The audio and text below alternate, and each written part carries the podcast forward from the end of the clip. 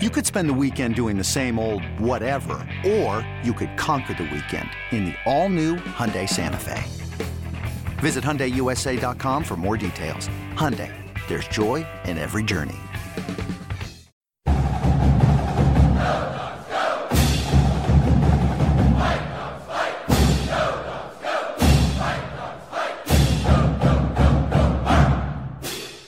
I'm Kim Grinolds of Dawgman.com with Chris Fetter, Scott Eklund. We are at the 50 yard line, way up on top in the press box in the visiting coaches box, where it's kind of cool looking down at Husky Stadium with the LED lights, uh, all purple. It, it's it's it's cool looking at this just down at uh, Husky Stadium, and uh, Washington defeats Utah 35 to 28 in front of an announced crowd of just under 71,000. It was a sellout. So Mm-hmm. That's what they said. Yeah, it was sellout, but just under 71. And kind of funny, you know, with the clock change rules to try to speed up the games.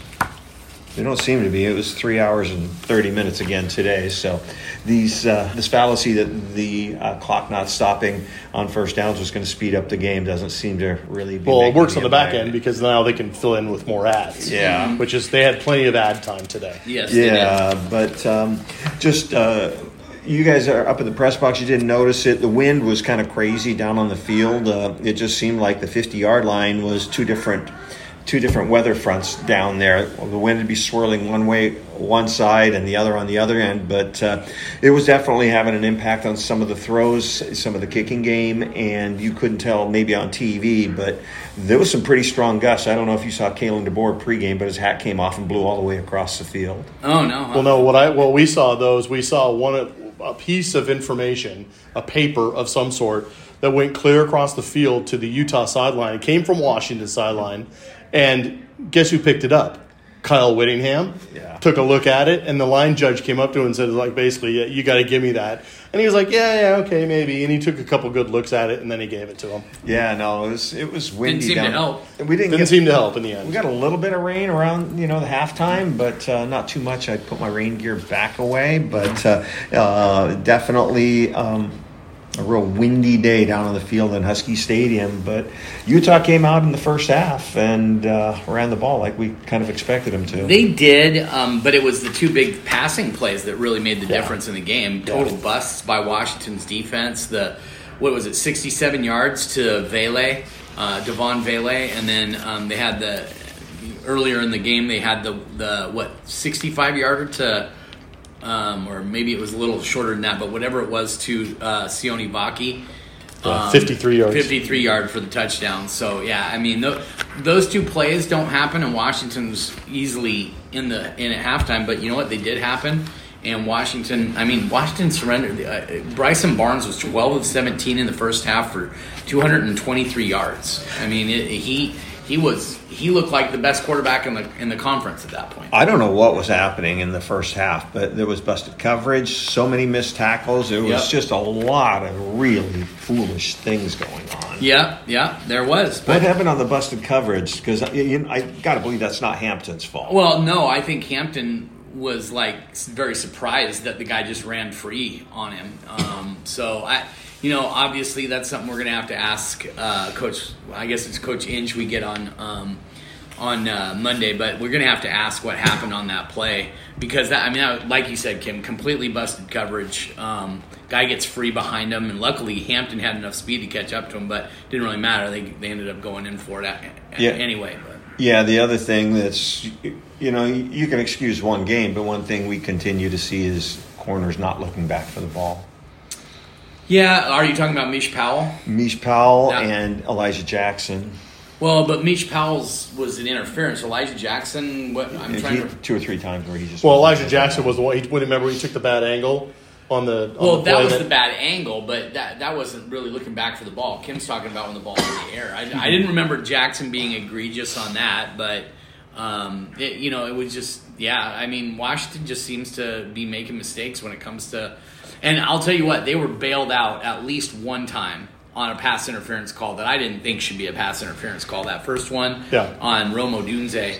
Um, I mean, the ball was way, thrown way out of bounds, Yeah. and, and she throws a flag, and that that is the same referee who threw uh, threw at least four penalties against Washington when they played down at Stanford. So she is very pass interference happy. Well, let's be honest. The officials were struggling all day. Um, I mean, I've got photos of Bralen Trice just being constantly held with arms up around his neck. I think he only got one. Mm-hmm. He call. got two, two of Uh, them. Yeah, and then again, uh, Rome Odunze. I don't know who's getting tackled more, Rome or or uh, Yeah. or um, Trice, but the one down here in the end zone where they didn't call a flag. I mean, I got to. It, his jersey was stretched out 12 Mm-hmm. inches and didn't get called. Well, the one the one mugged down here, the one down here, the ball was thrown out of bounds. So if anything, it would have been a bail, another bailout call. But all that said, Kim, they went they combined for almost twenty penalties, both these teams. So it wasn't as if penalties weren't called. Yeah. It's it, think about it. If these if these games if these penalties have actually been called, this would have been a four hour and thirty minute game instead of a three hour and thirty minute game Washington's still the leading, the most penalized team in the country. So I don't know what it's going to take to in the country that or the conference. in the country. Okay. Yeah. Also, uh, on that, um, late in the first half, the call for, well, they called it a legal man down field, but uh, you know what I'm talking about? The Oh yeah, Yeah. yeah. On Jack Westover's first Kalen, what uh, Kalen went ballistic, and he, Elise talked to him at halftime, and he said that's part of our base, base, Yeah. you know, base package. Some of It- the fans were saying that it looked like Dillon Johnson had covered up one of the tight ends, but it was like the angle that you could see on the TV copy. It, maybe, maybe not, but But it's the like referee's looking right down the Yeah. right down the that, line. that so- cost him three points. You know, minimum. My, minimum. Yeah, if you get a chance, listen to the audio of Michael Penix when I asked him about that. Mm-hmm. It's um, Yeah, yeah it's, he was. Uh, I'm sure it's not good. Yeah, yeah. What did I see, or what did the refs see? And then he just was stumbling and stumbling. Goes, Well, it's the "Yeah, same thing. It's like it's such it because the bottom line is those calls, guys, are judgment calls. I mean, you would think they'd be letter of the law, easy calls to ref because you just have to have a certain way that the that the play has to evolve, and if it doesn't, then there's a penalty called. But it's kind of like the thing with when uh, Troy Fautanu got his helmet ripped off in the game against USC when Dillon Johnson scores a touchdown, Yeah. and they're saying literally because he's running and the guy tried to like go, get into him and all he's doing is defending himself that he was guilty of a penalty and it's like really okay fair enough i mean whatever it is what it is i guess Washington's running game was good enough today. It's really improved the last two games. that was going up against the top five rush defense though Yeah. nationally i mean the, the, the, the storyline going into this game kim was that washington wasn't supposed to be able to run against this defense and yet they were able to find They've a way start- to do it They've started to figure some stuff out. Yeah. I think. Yeah, they really have, and you know, you know, on third and threes, they feel comfortable running. I think that speaks volumes. Yeah, um, there was that one, what, third and six when uh, Penix took the ball, and none of us could kind of figure out what was going on on that. Why? why clearly looked like they must have been setting it up for a fourth down, which made the delay on that play Yeah. even stranger. Yeah. Like you would have thought, okay, usually when Grubb wants to do that, they're dialing up two plays at once. Like they already know what the next play is going to be Yeah. based on the results of that Penix keeper. But then they, they go for a delay, and now all of a sudden they got to punt it, and it's like, well, okay, it makes sense to Yeah. punt after that. But why did you ever put yourself in a, in a situation where you, the clock's running down and you Not got just that, you got Michael Penix taking a hit. Yeah. I mean, why, I don't get that. yeah Well, the thing that's interesting is this team is ten and zero. Mm-hmm. There's still things to clean up. I know. It's not like they're crushing everybody, and you mentioned it several times. You know, when you go back to the Marques Tuiasosopo year, you know, just every game, every win was a struggle, and this last, you know, few games has been a struggle as well. Well, I don't know. I mean, yes, fans will call it a struggle. You can call it a struggle. Media can call it a struggle. You can call it whatever you want. But at the end of the day, Kalen DeBoer was asked about this post game today, and he basically it's about game control. And at the end of the day, there are situations like he mentioned. DeBoer mentioned the Arizona State game. That's probably the most typical example of a team where they had to come back in the fourth quarter late to be able to win it. But for the most part, like even the Oregon game, it's like they found ways to get the control late, but most of the time, like the other eight wins, for instance, they've pretty much had game control in the fourth quarter.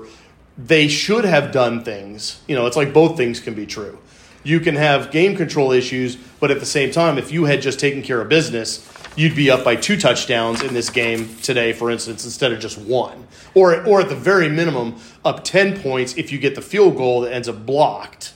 Which, by the way, I give them full credit for. I thought that four minute offense in the fourth oh, quarter Oh. was masterful. That was awesome. Did not come with any points in that game. Was or, or after that drive was awful. Yeah, just one of the things, and maybe you guys, like I said, you guys are seeing the whole field. I'm not. Jack Westover had eight targets and seven receptions Oh, yeah. for 64 yards. And you think well, seven receptions for 64 yards, but it just seemed like every one of his catches was a big deal. Well, it's the second game in a row, second after the Oregon game, where he comes up with an absolute monstrous fourth down catch. I mean, just huge. And like DeBoer said, he goes at the Oregon game, he had to go low to get it, and this one he had to go high to get it. But I'll tell you what, the guy's hands are just they they're money, and he just makes every catch, and he just does whatever he needs to do to help the team out. He's and this is why going back, I'll give Jordan Paopao some props on this. When he got him to walk on from Mount Si, one of the things that Paopao talked about is that you know he's a basketball player. This guy's an athlete. Kim, I know you were we were Right. talking about Chavis, the the guy for next year for Washington basketball, Yeah. and how he plays football and how you love two sport athletes like that. Well, Jack Westover was a great two sport athlete at Mount Si. He but his but at basketball was really his game. He didn't play a lot of football until he got to Washington. But now we're seeing why they wanted that kind of athleticism on the field. Yeah, one of the numbers that really stands out to me, Rome Odunze was um, targeted 10 times. He only had three receptions, Yep. but, uh, but 111 yards and two Yeah. touchdowns. Catches of 33, 34. Those were two his two touchdown catches, and then the 44 yarder. I think I think if fans could literally go out of their monitors and wring the necks out of the officials, they would have done it. Because one of the real complaints in the first half was that Odunze was getting, and I Mon- mentioned it, he got no benefit of the doubt from any any of the officials. It just seemed like they were content where, where they're not going to let Rome catch the ball, and if they get a PI, they get a PI. Well, it's kind of like what Washington's done, to be honest. Instead of giving up the bomb for a touchdown, they'll give up a 15 yard penalty. real, real quick while we're talking about Odunze, but Chris, you brought up the point. Oh yeah, back to back, first back to back, two uh, thousand yard seasons for a receiver at Washington since Reggie Williams, two thousand two, yeah, yeah. two thousand two, two thousand three. Yeah, and uh, it, it's funny because I've got the radio broadcast in my ear because I can't see everything. But uh, Tony Castricone calls uh, Ja'Lynn Polk big play JP, and he was big again today. With six targets, four receptions for 55 yards. Well, and he, he had that big first down on that last drive. Oh, for sure, down here on the Utah sideline, Yeah. it was huge. Yeah. and he took a massive hit. Oh, I Yeah. know. He's got to. He had to have gone back and said, "Don't throw that again, Mike. Please don't throw that again." Yeah, Mike was. It was kind of strange with Mike today because there was a couple of times he kept the ball, and a couple of times there was a lot of room for him to run where he chose not to run the ball. Well, the the one to the most egregious one to me, excuse me, was the one where he's rolling out to his left, and he's got at least ten yards that he can run for. But instead, he throw he tries to throw a short pass to uh, Dillon Johnson, who trips, and so there's no yards gained on the play, and you're just like. You could have just run for minimum of five yards if you want to slide after five yards, but good God, there's times when it's just like it's it's like pulling teeth to get him to keep the ball, and I get why he he does it, but man, that's just But he took- frustrating. but he took off a couple times today. And but at times I saw him take off, and he didn't need to take off, or he he he rolled into. You know, we don't see Michael Penix do this very much, but you, you remember, you know, Jake Browning would do it. Uh, Keith Price did it a few times. I remember Jacob Eason did it. Dylan Morris has done it, where they where they literally scramble right into the rush. Mike Penix did that twice today, and I don't see him do that very much. I'm Sandra, and I'm just the professional your small business was looking for. But you didn't hire me because you didn't use LinkedIn jobs. LinkedIn has professionals you can't find anywhere else, including those who aren't actively looking for a new job but might be open to the perfect role, like me. In a given month, over 70% of LinkedIn users don't visit other leading job sites. So if you're not looking on LinkedIn, you'll miss out on great candidates like Sandra. Start hiring professionals like a professional. Post your free job on linkedin.com slash recommend today. This episode is brought to you by Progressive Insurance. Whether you love true crime or comedy, celebrity interviews or news, you call the shots on what's in your podcast queue. And guess what? Now you can call them on your auto insurance too with the Name Your Price tool from Progressive. It works just the way it sounds. You tell Progressive how much you want to pay for car insurance, and they'll show you coverage options that fit your budget. Get your quote today at progressive.com to join the over 28 million drivers who trust Progressive. Progressive Casualty Insurance Company and Affiliates. Price and coverage match limited by state law. Was that as bad of defense for the first half that you've seen in a long time? Uh, de- no, no, no. You mean uh, comparatively to the offense that was being played? Yeah. Yeah, because well, yes, because USC put up way more yards in the first half than than Utah did, but USC's offense is better than Utah's. Way better. Way better than Utah's. So yeah, I, I think Washington was. I, there, there was just some mi- there were missed tackles, there were missed coverages. I just, I just think Washington needed to get into that locker room. Obviously, they needed to get in the locker room, get with the coaches, and have the coaches say, "All right, this is what they're doing. This is the adjustments we're going to make. Go out and do it." And guess what? They did. They held Utah to 76 yards and two turnovers. And, and when they got the lead, guys, let's put let's put a real bow on this. In the fourth quarter, you talk about game control. Washington had the ball for 12 minutes and 22 seconds in the fourth quarter. It'll be that means you seriously, Kim. Utah had the ball for two minutes and 38 seconds. It'll be interesting to talk to Coach Inge on Monday and find out the adjustments and the message at halftime because I don't know if he lit a fire under them or they made an adjustment, but something was definitely. I think it's as simple as the fact that Kalen DeBoer talked about them being in better down and distance situations for themselves. I'm talking about Utah. In the first half, they were playing. They were playing up to the chains. They were able to do what they wanted to do, and they had the, they had their pulse on the game control. Washington was able to grab that in the second half, and they were able to dictate the pace. They were able to get the game control, and then they put Utah behind the you know because we talk. Are we, we going to talk about the pick six? That- yeah, we can. No, we let's- should. Well, first of all, I want to talk about just um, when you take a look at the halftime adjustments, like we were talking about. Um, Utah had 306 yards at the half. Uh-huh. Washington had 260. Utah only finished with 382 yards, where Washington finished with 457. So 76 yards in the second half. Yeah. All they gave up, Yep. and Washington, you know, and no points. yeah. Again, you know, with the fourth quarter last week against USC, they didn't give up any third fourth and quarter fourth quarter today. Yeah. and, and I mean Utah was driving down, and we can talk about this since we're talking about U, uh, Utah possibly scoring. They get down to the Washington twenty-four, Yeah. first and twenty at the twenty-four, Yeah. and they look like at minimum they're going to get three points out of the gate. And Washington was at that point they were up by five. So a three pointer puts it within a one score win for, for Utah.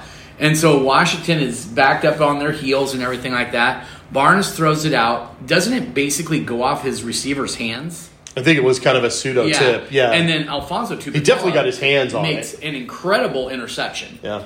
shows a great burst of speed, gets right down the, up the sidelines, and right when he got, it was uh, probably about the 25 yard line is when he finally got past the last guy. And you're like, touchdown. I didn't even watch what was happening the rest of the way because I'm like, I start Yeah. writing my thing Yeah. that I do for the updates. And then all of a sudden, Well, see, you'd never think it, right? no, I know. Dan Raley is sitting next to me, and he goes, "The ball is going to be Utah's at the one." He dropped the ball, and I was like, "What?"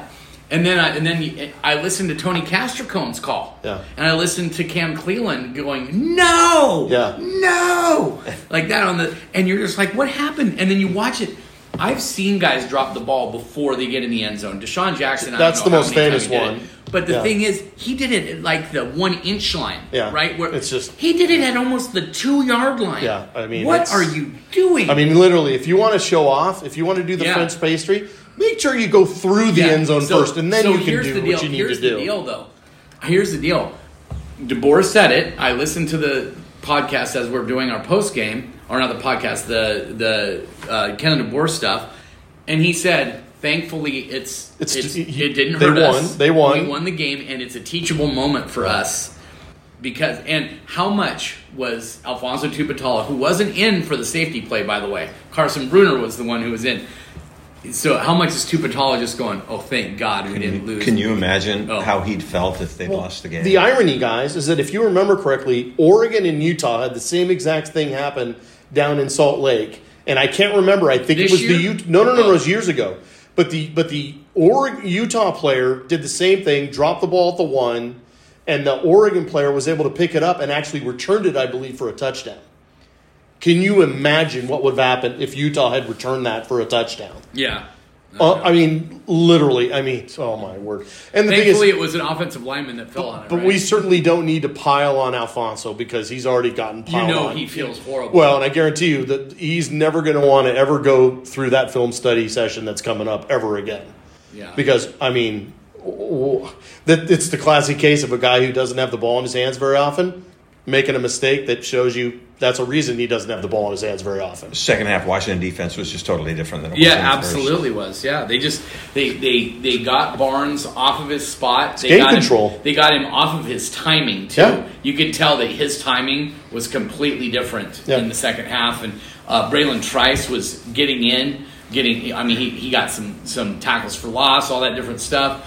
Um, you had Voi Tunuufi with the with the um, roughing the passer thing that I that was not roughing the passer. Well, he got rocked, and he had to go out for a play. How Uh, much? that was the That was play. the play. How much did that impact his play the rest of the game? Um, it wasn't. The thing is, that was in the fourth quarter, so it wasn't. And again, yeah. they had the ball for two minutes and 38 seconds, Kim. So it's like it didn't matter because, like I said, Washington had that series where they had the ball for, I think, like seven minutes almost and came away with no points. But at the, at the end of the day, it didn't end up affecting them because they literally sucked the air completely out of the ball. And Utah had taken all their timeouts. Like we had people up at the press box when Michael Penix ended up getting sacked that are like, he should have thrown the ball away. It's like, why? No. They just cost Utah their last time out. Mm-hmm. Keep in mind, Utah leads the nation. They lead the nation in time of possession. Yeah. And when Utah, what was the final time of possession? I didn't look. it was twenty-five to thirty-four. yeah. Th- Washington had the ball for 34 minutes. almost thirty-five minutes, right? Yeah, you know, and Utah had it two minutes thirty-eight seconds in the in the set, uh, fourth quarter. Washington 12-22. but that's against a team that was leading the country in Yeah. time of possession. And you know, people, what's Utah? That's the eleventh ranked team in the country. No, 18th. 18th. 18th. That's a good football team.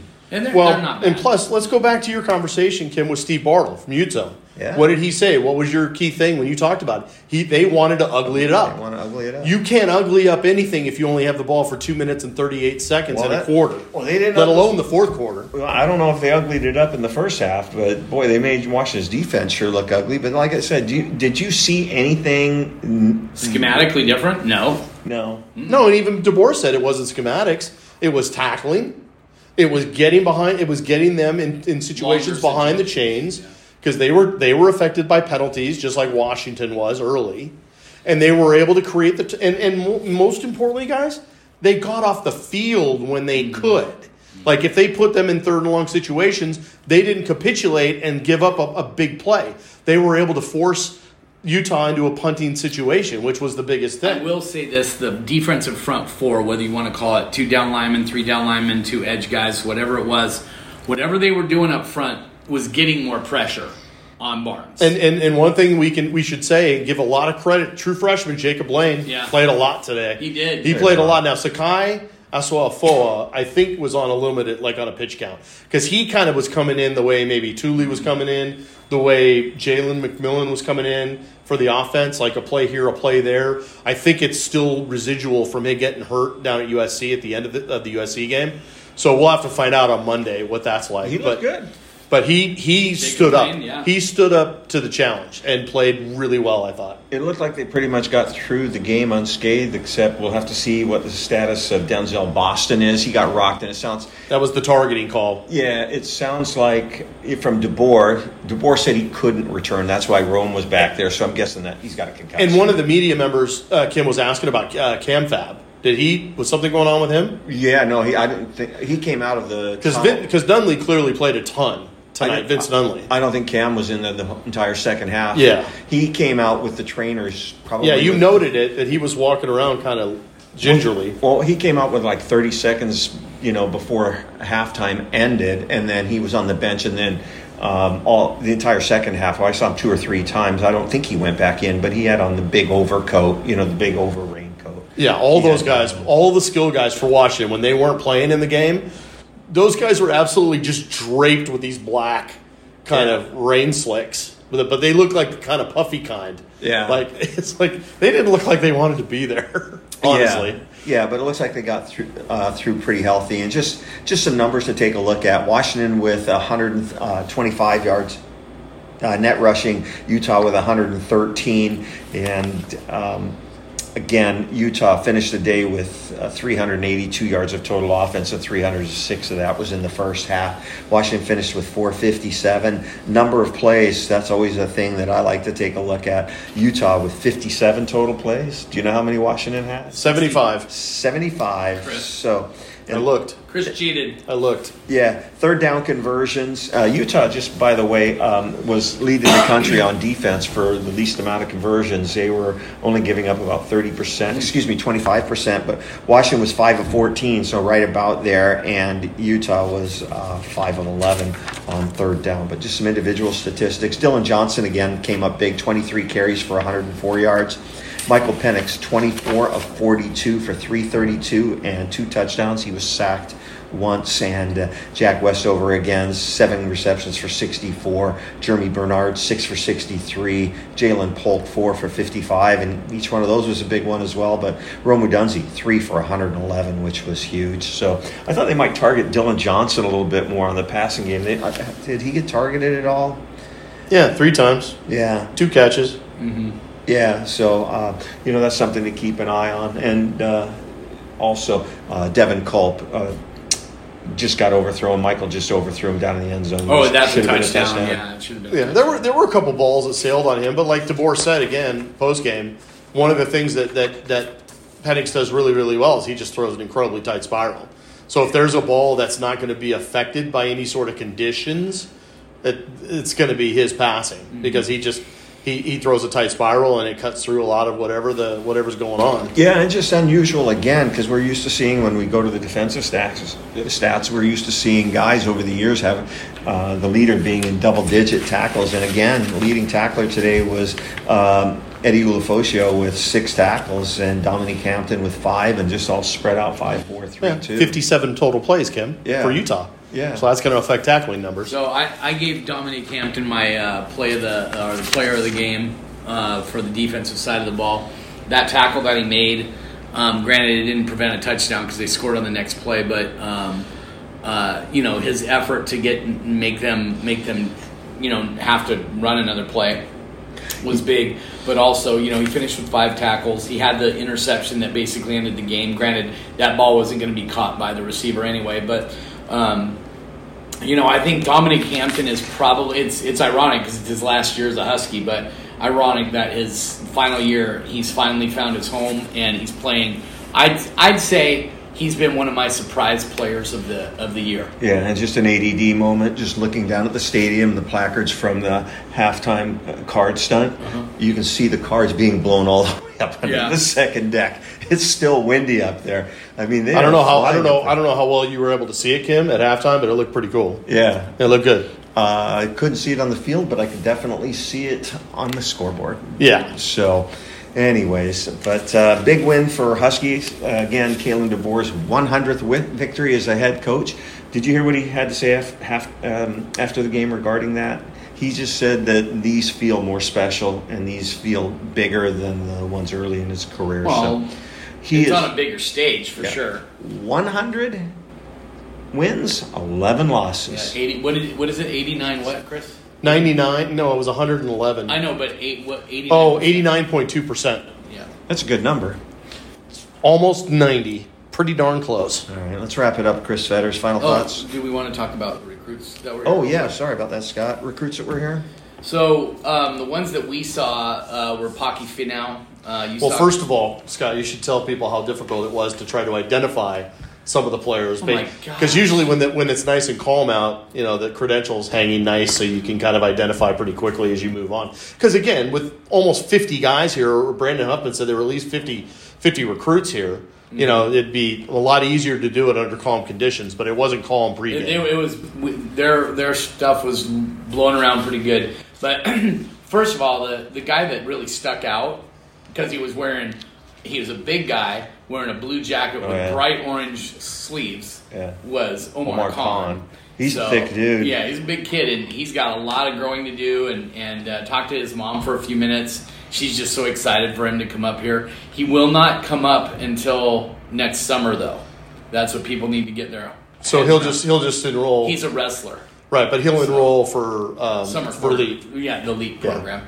But um, saw Paki Finau down there, uh, Carson Cox. Those are Paki Finau is a commit for 2024. Carson Cox is a running back target for 2025. Um, there was another kid, the number one prospect out of Kansas. I think he's the number seven. Um, uh, Babu Lola? yeah, um, yeah. I'm trying Andrew- to look up his name. Andrew Babalola. Andrew Babalola, yeah. And I stood next to him, and Kim said it in our little group chat, but he looks very skinny. Know, hasn't- six seven two forty he- maybe. He's well, we've got him listed at 6'6", 275. He ain't so 275. I don't think he's two seventy five, but if he is, he's got very dense bones. But he's a he's an impressive looking guy, and um, you know, I just said hi to him, and then I talked to him soon. But um, he he he was like, "This is so cool. We don't have anything like this down in Kansas." So. yeah, well, it made him feel like home because it Yeah. looks like Wizard of Oz with everything Yeah, flying around exactly. So there was also uh, uh, no, there was a report. I did not see him on the sidelines, but probably didn't need to because he was probably up in the recruiting lounge. But Jason Brown was here, the running back from uh, O'Dea. He was here. Um, Jonathan Epperson, he's a linebacker prospect from with an offer from UW from um, Auburn Riverside. He was here, and um, Darius uh, Darius Dixon, uh, the cornerback from one of the top corners in the country from uh, Santa Ana, Mater Dei, and uh, he he was here as well. So those were just some of the guys I saw. There were a lot of other guys that were on the field as well. Cameron Brown. Cameron Brown. With a K? Yeah, looks, From- looked like a big corner. He's Okay, from California. That might be another kid. Yeah, I didn't. I didn't see him. So, Yeah, Um, but yeah, I mean, it was just uh, it was a good group of uh, prospects on the field. It'll be interesting to see. I talked to Con, and it sounds like if he can find time and find a good airfare, he's going to try and make it up for the Apple Cup because he said he wanted to see what a rivalry game was like up at Washington. So. All right, wrap it up, Chris Fetters. Uh, ten and zero. I guess this team is officially on the slopes of the of the Mount Everest of Washington football, because there's only one other team that's ever uh, scaled this particular Yeah. summit, and that team happened to win a national championship. So enjoy it, UW fans, because this doesn't come around very often, and they also have a chance to make some history in the fact that no Pac-12 team. So think of think of that since 2011. No Pac-12 team has gone through conference unbeaten and they've got a chance with two more wins to do just that. So next game at Oregon State, it's going to be every bit the dogfight this was tonight. Give a ton of credit to Utah, Kyle Whittingham. Those guys are really well coached. DeBoer said it himself even during the game. This they're the back-to-back Pac-12 champs for a reason, guys. This was never going to be a, a cakewalk. So for them, for Washington to overcome what they did, especially in the first half, make the adjustments, continue to have belief in themselves and the process, and trust in their teammates to do their jobs, to be able to come out with a win, and to come out in the fourth quarter, especially to do what they were able to do, hold that ball for almost 12 and a half minutes in that quarter. Um, that's impressive. And so to do that and to come out with a win, big for them, 10 and 0 again. Boy, two more games, they can make a lot of history. Wrap it up, Scott Eklund. Um, you know, talk to Steve Bartle from the Utah site. I think it's Ute Zone. Is that what it's Yep. called? Yeah, Ute Zone. And uh, I, you know, I've met Steve several times. Great guy. Um, love talking to him. He and I, you know, I asked him. I said, "Look, I thought Oregon was still the better team and should have won that game with with Utah down in Utah, but." How are they 35 to 6? It was 35 6 was the final score. How did that happen? And he just said it felt like Utah just didn't show up for that game. He said Utah still would have lost that game, but that Oregon is not 29 points better than Utah. And and he said Washington for his for his money um, gave gave uh, Utah way more than Oregon did um, offensively. Um, they, he said that Utah showed up though, and Washington had to play through all that. That being said, like Chris said, echoing 10 and 0. The only other time it's ever been done is 1991. So enjoy this, as Chris said. Um, Washington is playing well, um, but there's still Kim. You've made the point several times there's still a lot for them to improve on and get better at, and that's the good thing. So um, they have two more weeks. Got a really tough road game this weekend against Oregon uh, State coming up. Um, then Washington State back here, who's kind of folded up tents for the season. It looks like. I mean, they Did, got, yeah, didn't see the end of the. they the got Cal blown out today. by Cal. Yeah. So it was 41-24 the last I saw. But um, anyway, just you know, Washington has a really good chance to go 12 and 0 and if that happens, I mean, this, this team has to rank right up there with the with the greatest teams to ever come out of the University of Washington. 10 and 0, and they've had some big wins on the road in East Lansing. Thrilling wins. Yeah, you know, and I don't care what anybody says. You go to a Big Ten school on the road, that's a tough win. That Arizona win, you know, by seven points, everybody kind of poo pooed that at the time, but Arizona's proven to be the real deal. They struggled with Stanford and Arizona State as the flu ravaged this Mm-hmm. team. Uh, they beat, you know, Oregon, who's playing as good as anybody in uh, in the country right now. And in what is arguably probably the best game of the season in They- college football. Yeah, and, and then they go down to USC and defeat a Heisman Trophy candidate, and that guy was as good as any quarterback I've seen since I've been doing this, and then come back home and beat a real good Utah team. They're not mowing down, you know, you know, just bad teams. They're playing some really good teams and going down to Corvallis, and you know, Chris, you, you've said it all year long. You've got them losing down at Corvallis. I do. I Yeah. do too. And, and and no spoilers here, but yeah, I will predict a loss at Oregon State. Yeah, no, Because I- I'm telling you right now, the biggest thing is their bucking is history. Since no team has ever gone Pac-12 undefeated, I I, I think this Washington team could do it, but I'm not going to predict it. They, Yeah. they are not losing the Apple Cup. I No, will tell you they that will right not now. lose the Apple they are Cup. not losing the Apple They Cup. will. So if they're going to lose, it's this weekend. Yeah. I don't think Oregon State's as good as you think they are. And the one other thing, it's I call it the Kalen DeBoer factor. He has the blueprint to win a championship and go undefeated. He's done it before. He's been there before. And when you've done something once, second time's always easier. Well, now let's common. We can do we, we can do common opponents now because Oregon State beat Utah by 14 in Corvallis. Don't, that stuff doesn't matter to me. It's just kind of like, eh, I don't care. Okay. So, anyways, uh, just a reminder: basketball uh, tomorrow night, uh, Sunday night against Nevada, and that's a good Nevada team. You remember who the head coach is now of Nevada? I can't remember. Steve Alford. Okay. That's right. Somebody was asking Hop about Steve Alford. He said Steve Alford was his idol. But uh, this is an exciting basketball team. It's totally different than what we've seen in the Hop era. So uh, they run, they're experienced, uh, they're a fun team to watch. So 7 o'clock tip off uh, Sunday night against Nevada. And is that on the Pac-12 network? I believe so. yeah, so we'll Yeah. see. No more, please, no more 8.30 games. please, please, please. So. You sound like me. No, eight thirty basketball games. Come on, during during the week. Come on. So, hey, from all of us, and just one more time, just overlooking Husky Stadium, guys. That looks pretty cool down there, doesn't it? Yeah, it does. it looks pretty cool. It's all purple. Yeah, for all of us. It's hard for me to believe that we only have one more week here, Yeah, one more game here. Kalen DeBoer said it all year. These things go fast. You better enjoy it while you can. Yeah. For all of us at Dawgman.com, I'm Kim Grinolds, along with Chris Fetters and Scott Eklund. Go Dogs.